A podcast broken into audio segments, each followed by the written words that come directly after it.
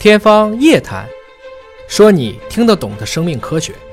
欢迎各位关注这期的《天方夜谭》，我是向飞，为您请到的是华大基因的 CEO 尹烨老师。尹烨老师好，向飞同学好。到了我们的互动问答环节，看看网友 S 存在询问啊，说睡觉的时候小腿抽筋儿是怎么回事儿？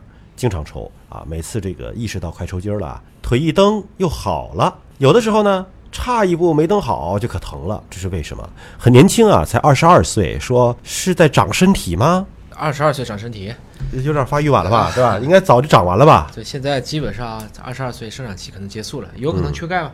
不知道他的钙怎么样，可以查一下骨密度看看。好，看看网友吴燕蓑衣啊，询问说想知道啊，可以通过人的指甲来检测 DNA 吗？不能啊，指甲呀，包括头发呀。它都是属于我们上皮细胞的一种异化。头发呢本身实际上已经没有 DNA 成分了。嗯，头发可以查一查，比如说这个铅呐、铁啊这种金属。我们现在有这种同位素的质谱，微量元素啊，哎，可以用这个去做一个我们叫 ICP-Mass 啊，这种同位素的质谱可以做一做。其实也有叫金属组学的，看看这些金属的成分。所以这位朋友说，这个男朋友身上剪点指甲，然后背着他去测个基因，哎，这做不到啊！啊，要干这个吗？这 这这个是做不到。头发要是要测基因的话，得带着毛囊，带着毛囊啊，那得生拔啊。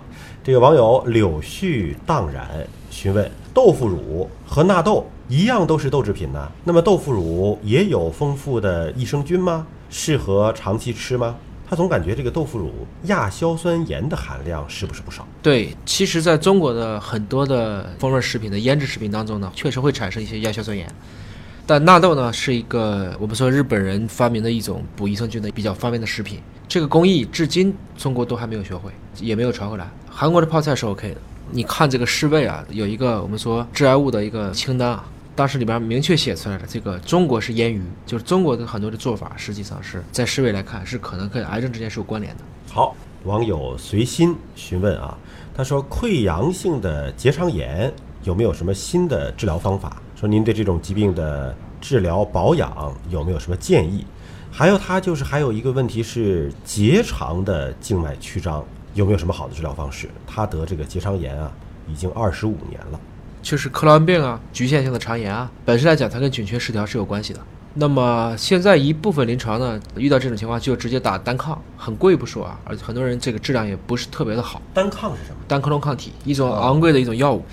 也有不少的朋友其实现在做这个粪菌移植，在这个南京军区总院啊，包括西京医院啊，都做过类似的一些粪菌移植的，其实算是一种手术，但是并不太麻烦，也有一部分恢复的效果看起来是不错的。整体来讲呢，我们认为它会是一个我们说由于种种原因造成的一种肠道菌群的紊乱失调、多样性降低所导致的一个综合性的一个原因，很顽固，嗯，确实不是那么容易痊愈。他还提到了一个叫做结肠的静脉曲张啊，我是见过这种小腿的静脉曲张的患者，就是静脉嘛，它其实是暗色的这个血管，然后它静脉曲张就是你你看着好像一堆儿一块儿的很多突出一些团块的，对吧？团块对，我不知道他这个结肠的静脉曲张，不知道是不是类似的症状啊？那他肯定他是做过对应的检查了，对啊，我估计可能他是属于这同一种致病下的综合性的一些临床表现，就是菌群紊乱导致的一些综合。至少菌群紊乱不能说是因，但是至少是有相关关系的，所以从这个角度去考虑考虑，可能是 OK 的。也不知道他现在是怎么治的，因为他时间毕竟很长了，已经二十多年了。好，今天的互动问答就告一个段落了。那么您想提问的话呢，可以通过我们的网络平台，或者是关注“尹哥聊基因”的微信公众号来留言，我们将定期的搜集整理大家的问题，来统一的问尹烨老师。今天节目就这样，下期节目时间再会。